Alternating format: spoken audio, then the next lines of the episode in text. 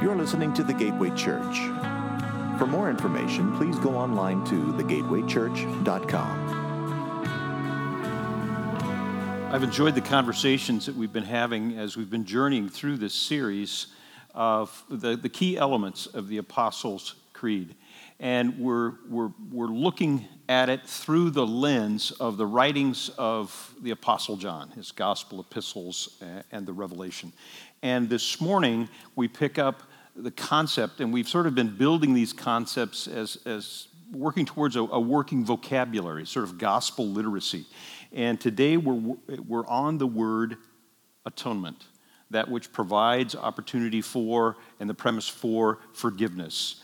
And uh, let's look to the creed and let's, let's recite this together. We're going to do a part of it here at the beginning and we'll do it all uh, at the end. But let's confess our faith. I believe in God the Father Almighty, the creator of heaven and earth and in Jesus Christ, his only Son, our Lord, who was conceived of the Holy Spirit, born of the Virgin Mary, suffered under Pontius Pilate, was crucified, died, and was buried. He descended to the dead. the atonement, like I mentioned, is what makes the forgiveness of sin possible. It's how that forgiveness was made accessible to you in me. It's the how. Last week when we talked about the creator, we talked we didn't talk so much about the how of creation or the when, but the, the why. And here we're going to uh, wrestle in and really lean our shoulder into why, what, and how. I uh, want to look through at this through the lens of why did our Savior go to the cross? What did he do on the cross? And how does that change us. And we're, we're, it's really a 30,000 foot rapid flyby. We don't have time to really dive and dwell for long periods. I'm so grateful. Uh, the healthy small group ministry uh, that makes the Gateway Church uh, vital is where protracted conversations about all of these topics can happen and we can wrestle with it in community. And I love chatting with people up at the 10 minute party afterwards, but then through the week by way of text and email and phone calls. Uh, and so uh, if you want to talk further about this, that's a couple of ways uh, that you can. But why did he go to the cross? Now, the version that we have been reciting and that, that uh, the Gateway Church has embraced, this line, descended to the dead, is a little bit different than the traditional or what we've been most familiar with in the older versions. He descended into hell. Now, I want to hold these, these two words in tension a little bit, but it's, it's, not a, uh, it's not a glossing over, it's not a dumbing down, it's not a retracting, it, and it's not a uh, uh, redundancy of, about the crucifixion. It does describe that he is going someplace specific. This, this place of the dead, the journey of the dead, not the, not the redeemed, but the dead who have died without hope. And descended into hell. He went to that place of being completely separated from God. And I'm going to lean in and using the language of, of hell this morning, but I want you to know there's sort of a tension between those two, yet they're not opposed one to another. They simply describe, I believe, they intone the same thing in different ways. In verse 28, when the Savior cried out from the cross, I thirst it's hard to find two other more important words in the gospel narrative than this cry from the cross thirst. When we talked about the Father Almighty, described that the cup in classic lang- uh, literature is always describing uh, wrath. Um, thirst, not exclusively, but the majority of times it's used in classic literature is a, uh, describing a terminal, spiritual, agonizing emptiness, and many times thirst is used in classic literature for death. There is something, I believe it's describing, there is something our soul needs every bit as much as our body needs water. There's something without which our soul will shrivel. Without God the Father, Almighty, creator of heaven and earth. Without him at the core of our being, human beings die of a spiritual thirst and will do practically anything to slack that. And death by dehydration is a horrid, horrid death. Obviously, this would typically happen in more arid climates around the world, but it's described in its final stages as being burned up from the inside, not from the sun on the outside, but a searing fire from the inside. That's how scientists describe and people who've survived near death by starvation or dehydration describe it. So, here, right at the top,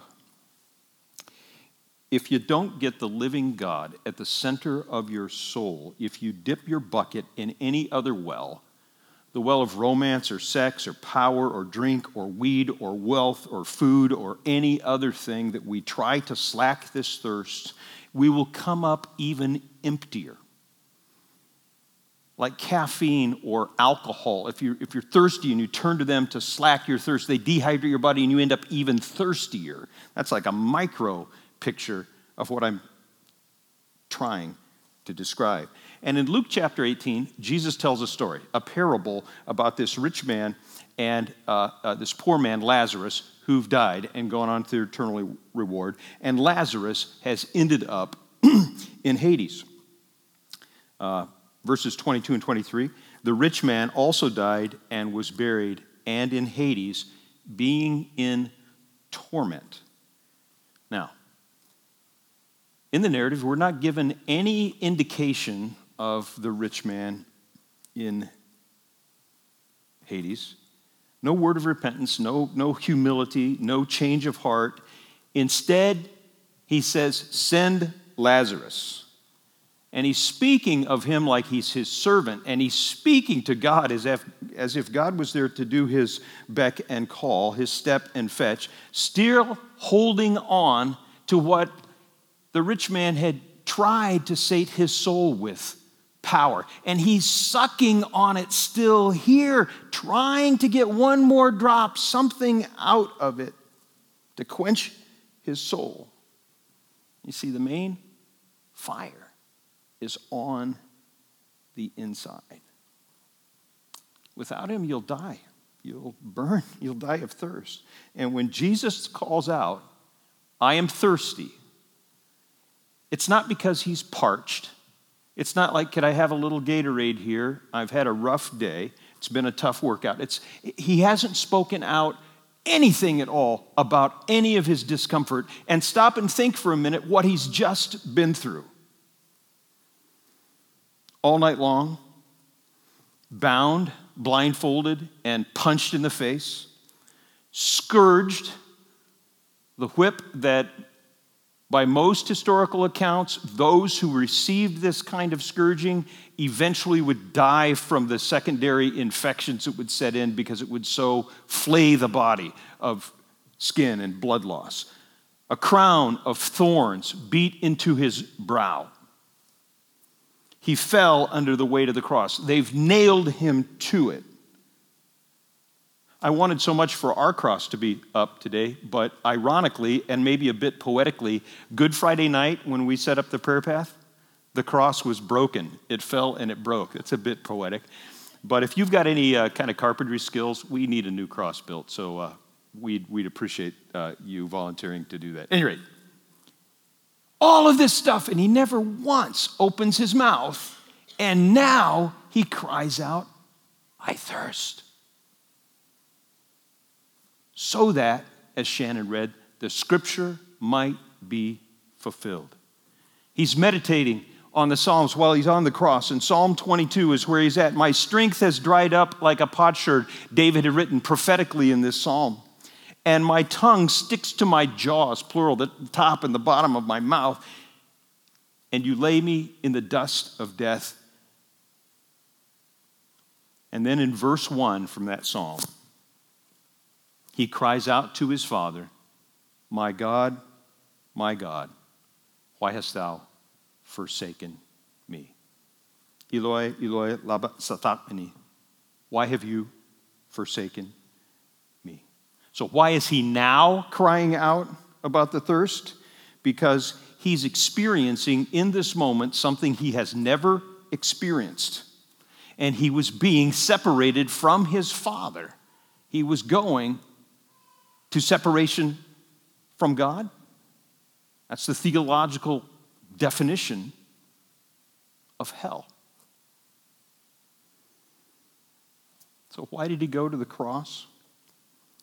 Not just for the humiliation, not just the example, not just the whipping and the beating and the public spectacle and the shame. Until we understand the magnitude of this, we will never be changed by it. He was experiencing eternal, for all time, spiritual death, because that's what our sin deserved. It was an internal explosion of anguish, a, a holocaust of indescribable pain and distraught. As would any soul be when cut off from its source. He went to hell. He went to that place of being separated from God for us. No other reason. And unless we understand the magnitude of why he went to the cross, we cannot appreciate the magnitude of what he did on the cross. So, why did he go to the cross? Because by our sin we were already separated from God. He went to that place and was separated from him that he might be separated so we would never have to be after that. What, what did he do on the cross? Look at verse 30. It is finished. To Tetelestai. Telos, the root word, we memorized it in Greek class, but Telos is tell us. It means story, design, plan. At this moment, on the cross, the creator of the universe is powerless, defeated, helpless, ashamed, in every way known and every way experienced, destroyed, ruined. And in that very moment, he says, I've got this. The Greek tense is more perfect, more certain than available in English. He's saying, I've accomplished all that can be accomplished. It cannot be more complete, more finished, more perfect, more fulfilled. Tetelestai. It's the present imperative super, superlative, plural, third person. It is, in the words of, and I don't see him here this morning, Mike Beckley, it is, it has been finished for y'all. Utterly, completely, thoroughly, and finally. What is the it that is so completely finished? Peter wrote in his first letter For Christ also suffered once for sins, the righteousness for the unrighteousness. Read this last six words with me that he might bring us to God. That is the work that he finished. He traversed the infinite distance between a lost and broken and confused and rebellious and sinful people the distance between them and their Heavenly Father. And there's not an inch left. He's brought us all the way back and redeemed relationship if we'll just trust Him for that, to deliver us right exactly into His arms. Nothing else for us to do. And then He died. Now, I know you might be thinking, Tom, I have heard all of this before. Could you just move along onto something else. Here's what I want you to understand. and it's, it's something that we, we oh so often miss.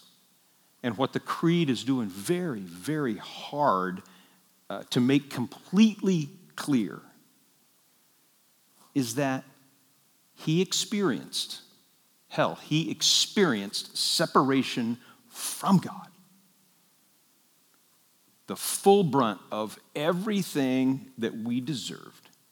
Not in a general pardon, not a reduced sentence, not a declaring a mistrial, not early out for good behavior. Not just some of it, part of it, or most of it, but all of it, the it of separation. He accomplished everything so that you could become blindingly, brilliantly beautiful in God's sight right now. The moment you trust what He's done for you. If we could summarize the entirety of our faith, as, as hard as the, the, the, the creed in 110 words tries to summarize the faith, you really could boil it down to three. It is finished. When Buddha, or I guess more appropriately, the Buddha, when the Buddha died, according to tradition, his last words were strive without ceasing. But we don't need to strive. Jesus is saying, I've done all of the striving for you. Two utterly different endings, two utterly different men. Religion says, finish the work. Christ Jesus says, I've finished the work. Trust the finished work. Religion says, work really hard, and someday, maybe, you'll receive love, acceptance, blessing, forgiveness, redemption. The gospel says, receive the finished work of Christ, and you receive love, acceptance, forgiveness, blessing now, completely and fully. Do you believe that? And it can't just be a, a, a mental assent, and, and, because we can be prone to, to say we believe it and not, and I'm not picking on you, I'm, I'm wanting to just inf- arm your spirit and to correct misunderstandings that happen inside of us naturally. Because there are two ways to believe something. It's one thing to say, I believe something, it's another thing to be transformed by something in that belief.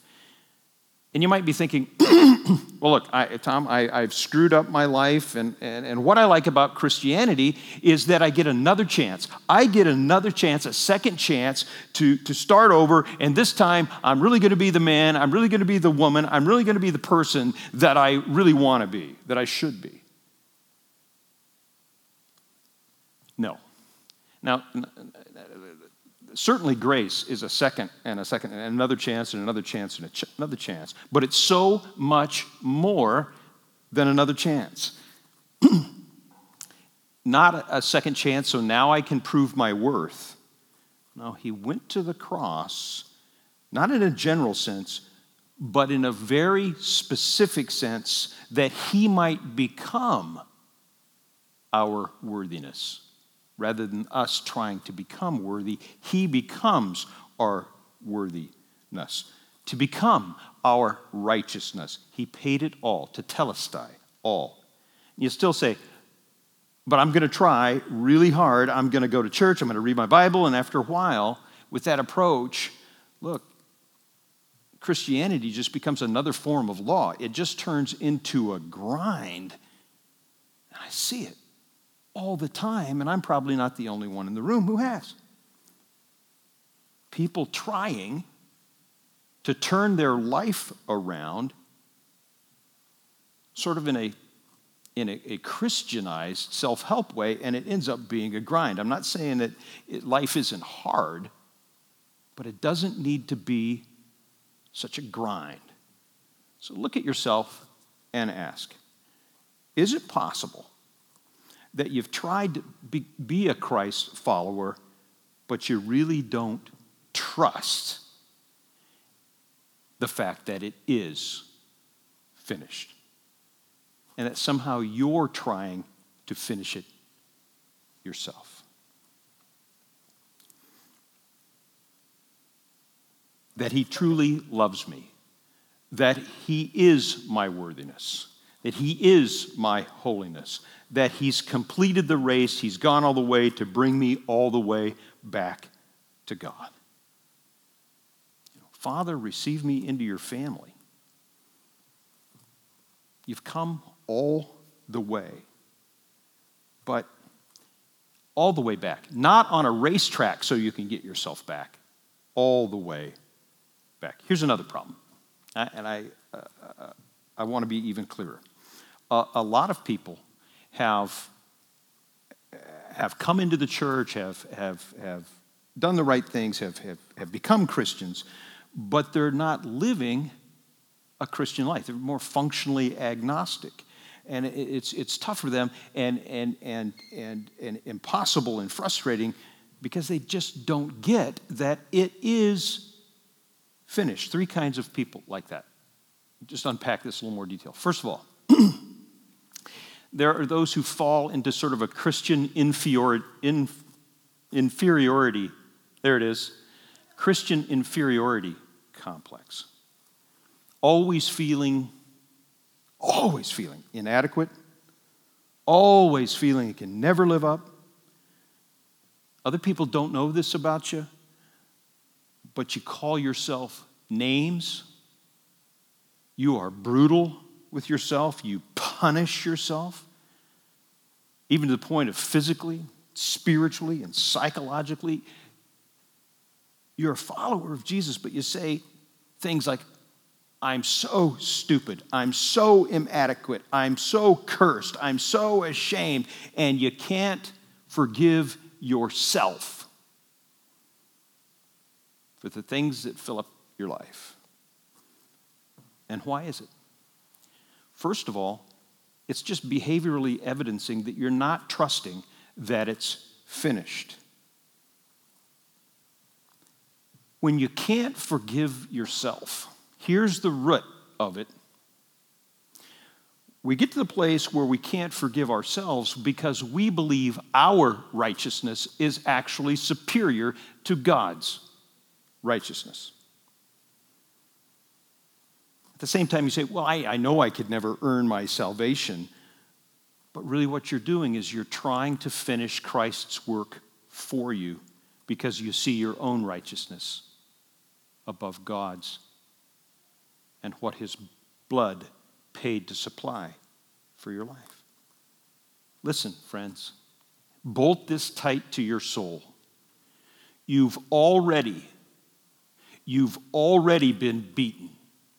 You've already been crowned with thorns. You've already been whipped and cursed and abused and rejected. You've already been punished. You've already been slashed. You've even already been killed with Him when you trust Him. You can't add to it. It is finished. Say it with me. It is finished. And the evil one just wants you to believe the game changing fact is somehow not true or is for everybody else but you. He's a thief, he's a liar, and he's trying to get you to prop yourself up as your own God. Because we end up thinking if I could just beat myself up a little bit more, feel bad enough about myself, maybe I and the people around me will take pity on me. You're robbed of being able to live with any sense of poise, confidence, because you just don't know. You just don't get, you just haven't trusted that you are already in Christ, blindingly, brilliantly, beautiful to Him. And as a result, already home. You can't add to it.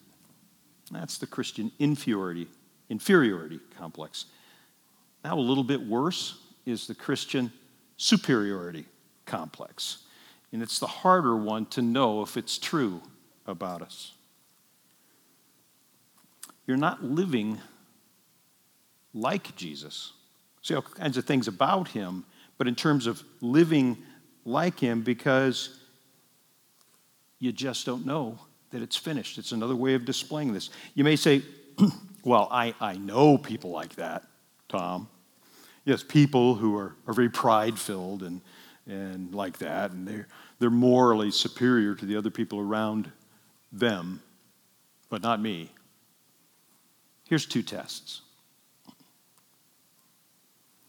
Are you the kind of person who just can't stand being around people who don't act right? Behave properly. Smell good. Speak smoothly. Do you have trouble being around people who are not living in a moral way or in your way? Do you have trouble down in the root of your being of being present with them, of being warm, of being friendly, of being compassionate, of being open? If not, if you can't stand about being around people like that, or somehow who are not like you, it's because, quite often, it's because you find yourself morally superior to them. This is the root of grudges. Now, I've confessed before, I'm Irish. We've perfected grudges. Man can hold a grudge and serve it up, revenge, you know, ice cold, piping hot, doesn't matter. Like it all flavors. But if you find yourself being able to stay angry with someone no matter what they've done. And I, am talking a very tall order here.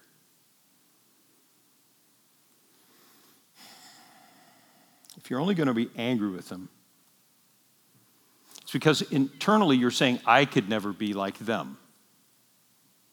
If someone's wronged you, you can be angry with them.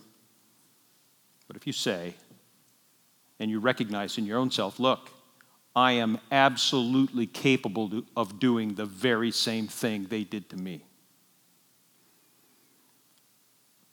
If you can't get to that posture, it's pretty much impossible to forgive anyone for whatever they've done, to you or somebody else, because we feel morally superior. And where does that come from?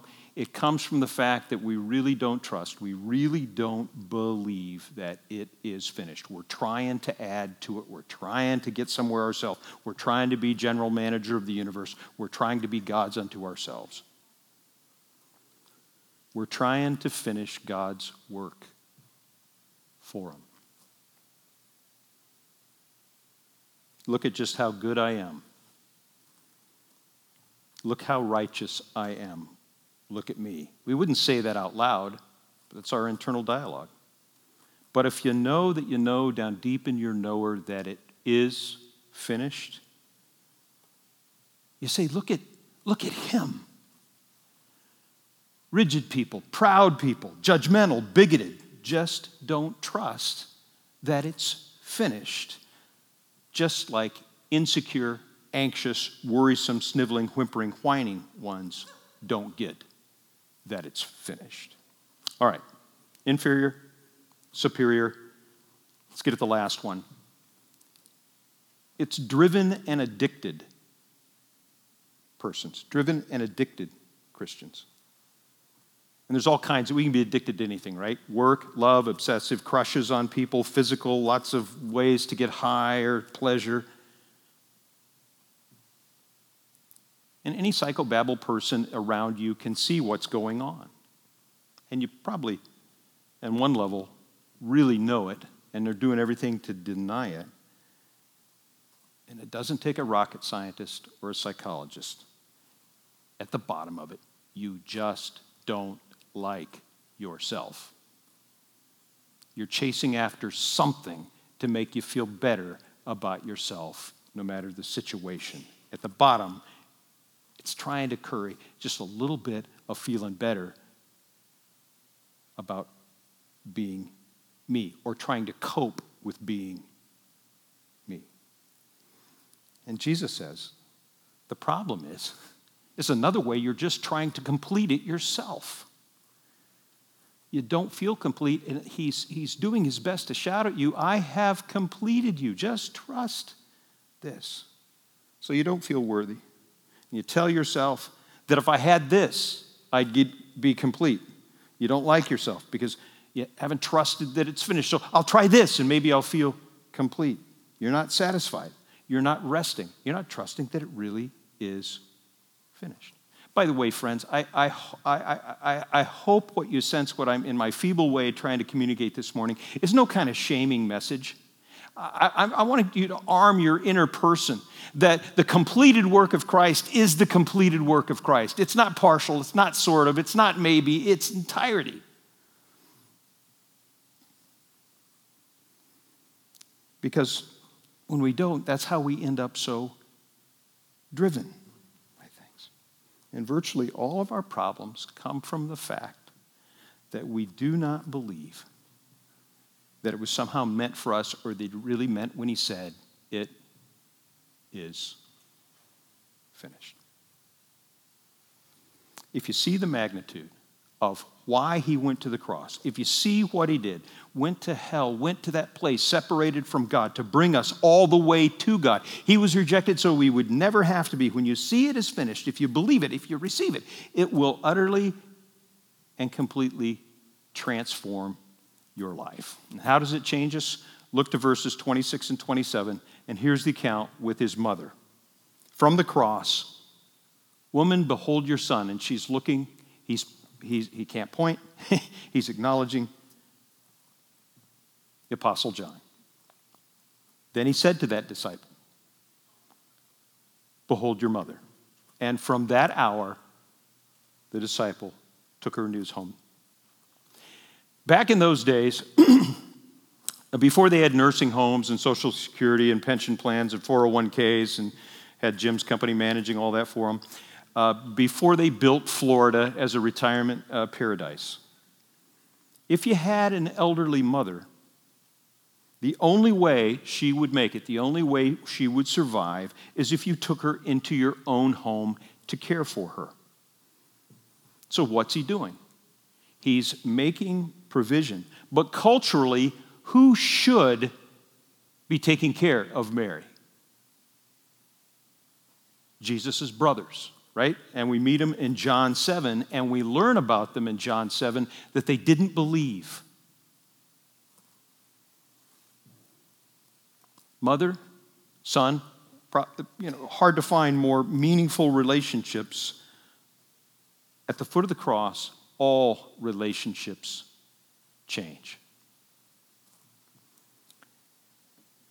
If you're a Christian, then the people, these people, are your mother and your father, your brothers and your sisters, your sons and your daughters.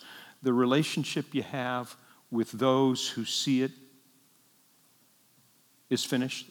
The relationship you have with all the rest who see that it is finished are the strongest relationships you're ever going to have. Deep, real, honest, earnest, penetrating, durable community.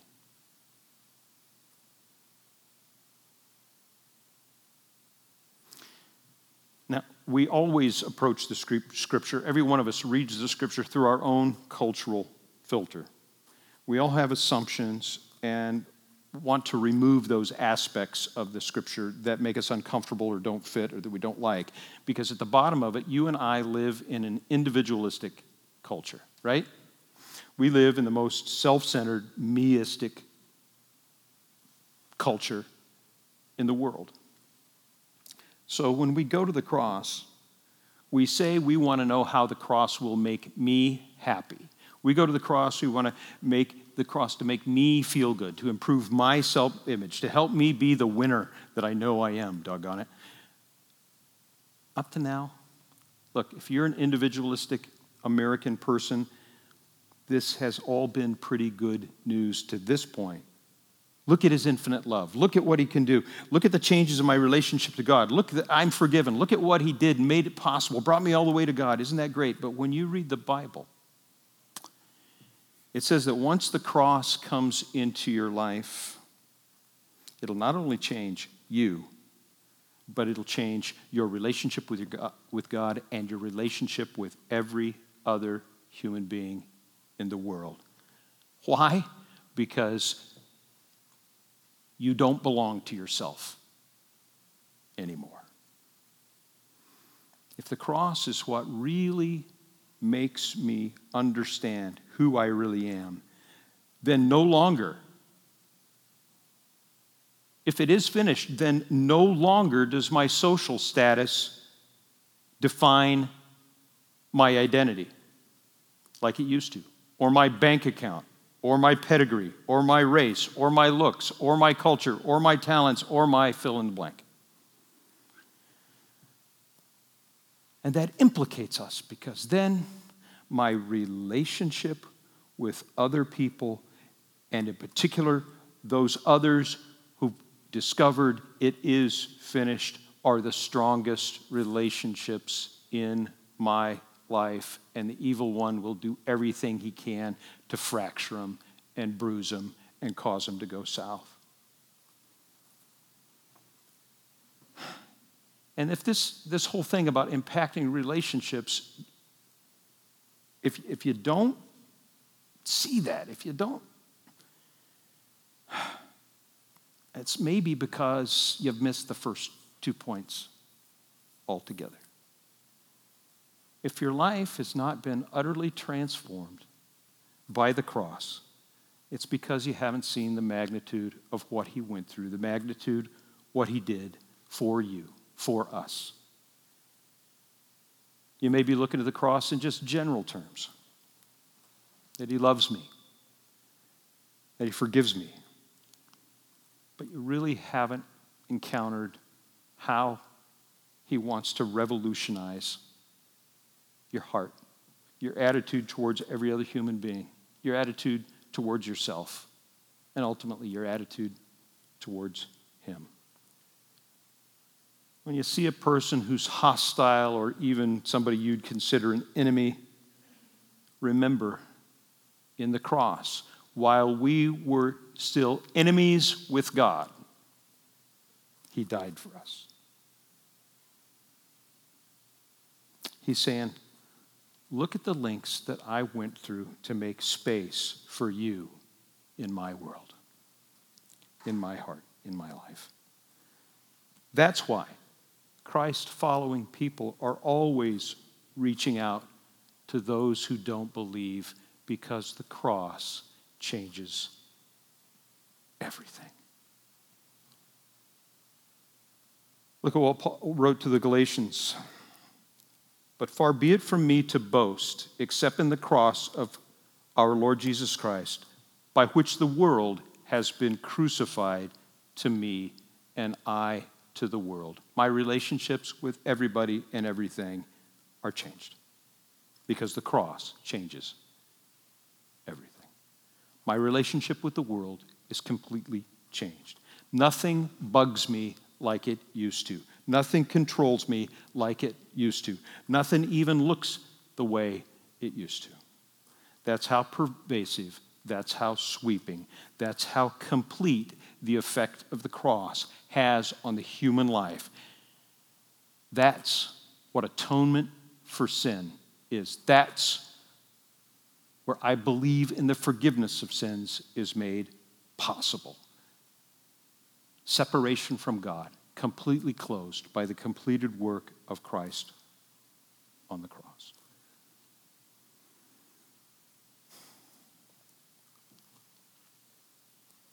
Have you experienced this?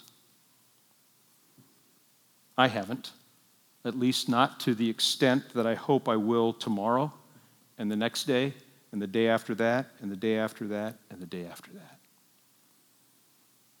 Let's go there. Let's go there together. Because he meant what he said it. It is finished.